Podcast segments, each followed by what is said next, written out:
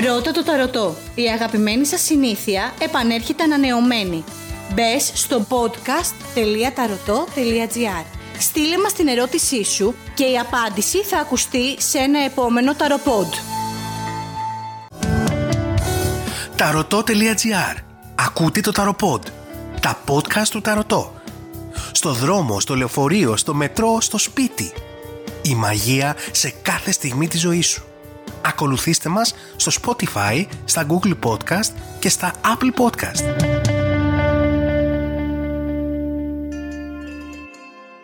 Χαίρετε. Είμαι ο Σέργιος και σε καλωσορίζω σε ένα νέο επεισόδιο του ανανεωμένου Ρώτα το Ταρωτό, που απαντάει σε θέματα και προβληματισμούς των φίλων του Ταρωτό.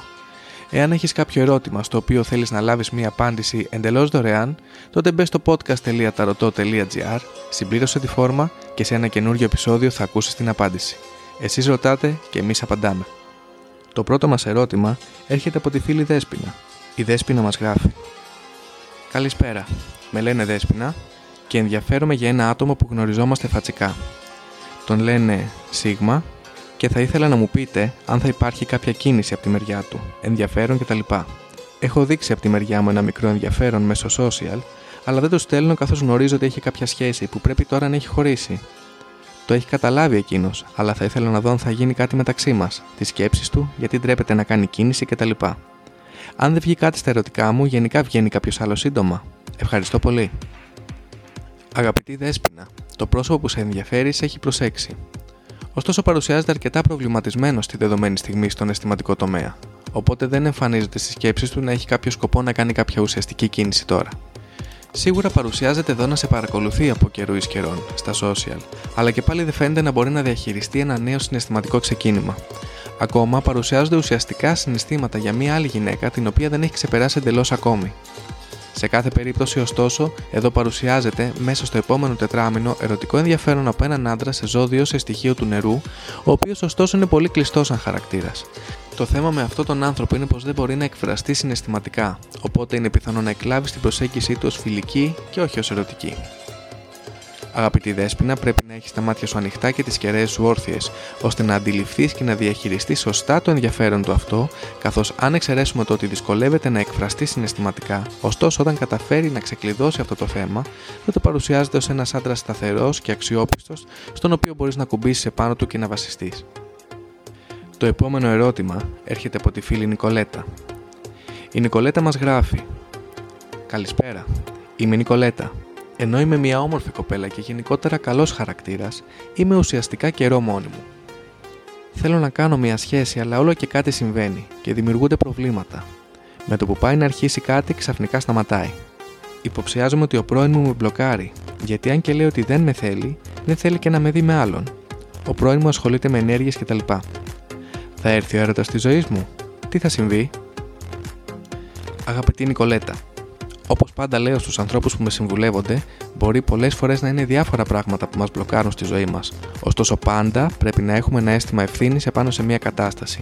Και πάντα πρέπει πρώτα να εξετάζουμε το πώς διαχειριζόμαστε ένα θέμα, να προσπαθήσουμε να αναγνωρίσουμε αν υπάρχουν μοτίβα που επαναλαμβάνονται, ώστε να εξετάσουμε αν κάνουμε κάτι λάθος ή αν μπορούμε να κάνουμε κάτι πάνω σε αυτό.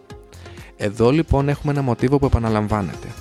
Όπως μου λες και εσύ, ενώ κρίνει πως είσαι μια όμορφη κοπέλα και καλός χαρακτήρας, πάντα κάτι συμβαίνει και δημιουργούνται προβλήματα στις νέες γνωριμίες σου με αποτέλεσμα όταν είναι να ξεκινήσεις κάτι να σταματάει γρήγορα. Όταν κάτι συμβαίνει μία ή δύο φορές, τότε μπορεί να είναι και σύμπτωση. Όταν συμβαίνει για τρίτη και τέταρτη, τότε συμβαίνει κάτι λάθος και θα πρέπει να το αναγνωρίσουμε. Εσύ υποψιάζεσαι πως ο πρώην σου σε μπλοκάρει καθώς ασχολείται με ενέργειες όπως μου λες. Αλλά ας ξεκινήσουμε από το πρώτο κοινό που έχουν όλες αυτές οι γνωριμίες που δεν προχωρούν. Και το κοινό αυτό είσαι εσύ. Αυτό πρέπει να εξετάσουμε πρώτα και το κατά πόσο οι χειρισμοί που γίνονται από μεριά σου είναι σωστοί και αφού αποκλείσουμε αυτό, τότε να εξετάσουμε τυχόν μπλοκαρίσματα. Έκανα λοιπόν ένα άνοιγμα σχετικά με την αισθηματική σου ζωή, προσπαθώντας να αναγνωρίσω τυχόν λάθος συμπεριφορές και λάθη γενικότερα. Στο άνοιγμα αυτό, αγαπητή Νικολέτα, απεικονίζεται πρώτα απ' όλα πως οι επιλογές που κάνεις στην αναζήτηση συντρόφου συνήθως είναι λάθος. Επιλέγεις συνήθως λάθος άτομα, τα οποία εκ των πραγμάτων διαχειρίζονται την αισθηματική του ζωή με λάθος τρόπο ή ακόμα και με μια ελαφρότητα. Στις περιπτώσεις όμως, και αυτές είναι λίγες που το άτομο αυτό είναι, θα λέγαμε, ιδανικό, τότε γίνεται το εξής. Προσπαθείς υπερβολικά να προχωρήσει αυτή η γνωριμία και βγάζεις προς τα έξω ένα πρόσωπο κάπως διαφορετικό από αυτό που μου αναφέρεις και από αυτό που είσαι το δίχως άλλο. Παρουσιάζει υπερβολικά δοτική και ίσως ορισμένες φορές ακόμη και πιεστική, κάτι που προβληματίζει έναν υποψήφιο σύντροφο με αποτέλεσμα να τον τρομάζεις.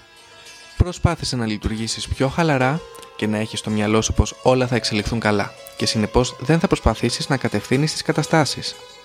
Ακόμα θεωρώ πως θα ήταν πιο ισορροπημένο να περιμένεις τον επόμενο έρωτα και όχι αυτό που μου αναφέρεις τον έρωτα της ζωής σου, καθώς κάτι τέτοιο δεν υπάρχει. Προσπάθησε να μην εξειδανικεύει τα πράγματα και μαζί με αυτά και την εικόνα σου και να είσαι σίγουρη πως με αυτόν τον τρόπο θα έχεις μια πιο ρεαλιστική οπτική επάνω στην κατάσταση και έτσι θα λειτουργήσουν τα πράγματα καλύτερα και εσύ ακόμη θα κάνεις καλύτερες επιλογές. Κάποιο νέο πρόσωπο προβλέπεται να έρθει στη ζωή σου μέσα στο επόμενο δίμηνο. Ένας άντρας καστανός και μεγαλύτερος ηλικία από εσένα. Στο άνοιγμα δεν παρουσιάζονται ουσιαστικές εξελίξεις, θεωρώ όμως πως αν αλλάξεις τα μοτίβα και τις επαναλήψεις εκ των πραγμάτων, τα αποτελέσματα θα είναι διαφορετικά. Και το τελευταίο ερώτημα για αυτό το επεισόδιο του Ρώτα το Ταρωτό έρχεται από τη φίλη μας Νίνα. Η Νίνα μας γράφει «Καλησπέρα σε όλη την ομάδα. Η ιστορία μου ξεκινάει το 2017, όπου μέσω της δουλειάς μου γνώρισα τον Νί.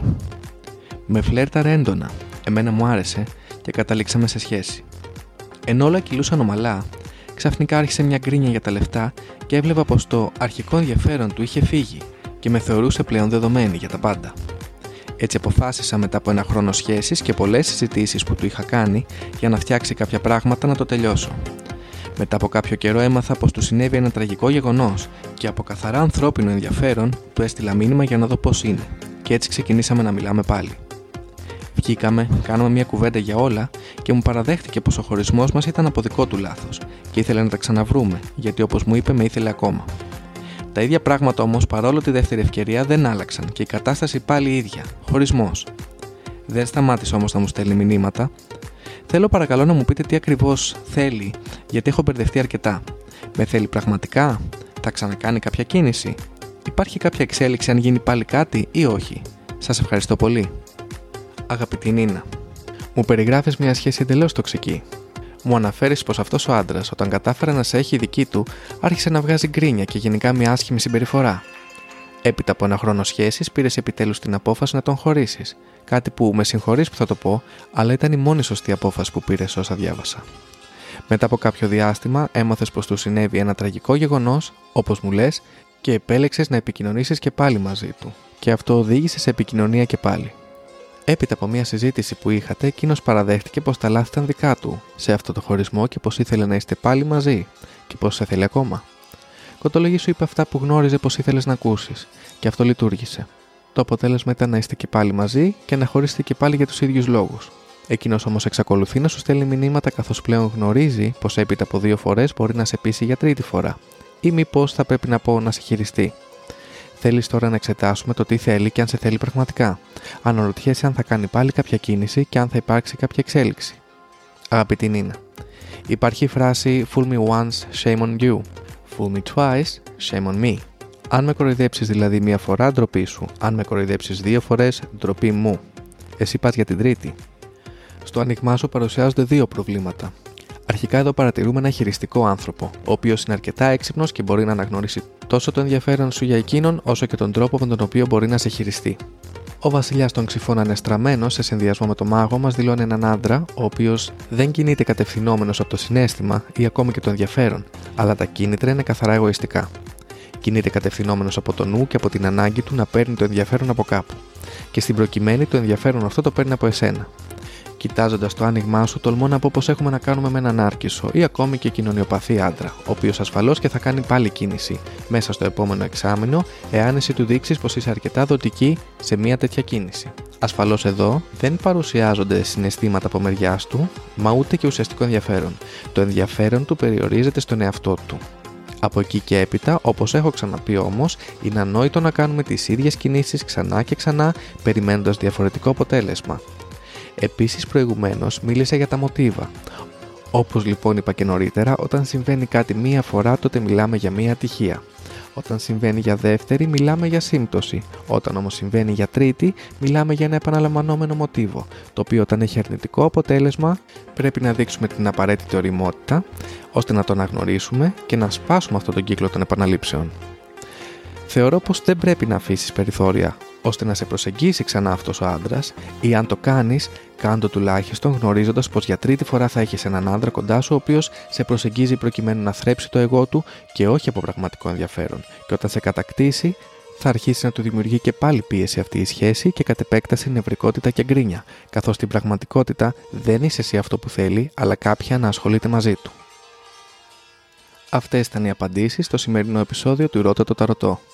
Εφόσον έχεις κάποιο ερώτημα στο οποίο θα ήθελες να λάβεις απάντηση από την ομάδα του Ταρωτό, μπορείς να στείλεις μήνυμα στο podcast.tarotot.gr και να είσαι σίγουρος πως σύντομα θα λάβεις απάντηση.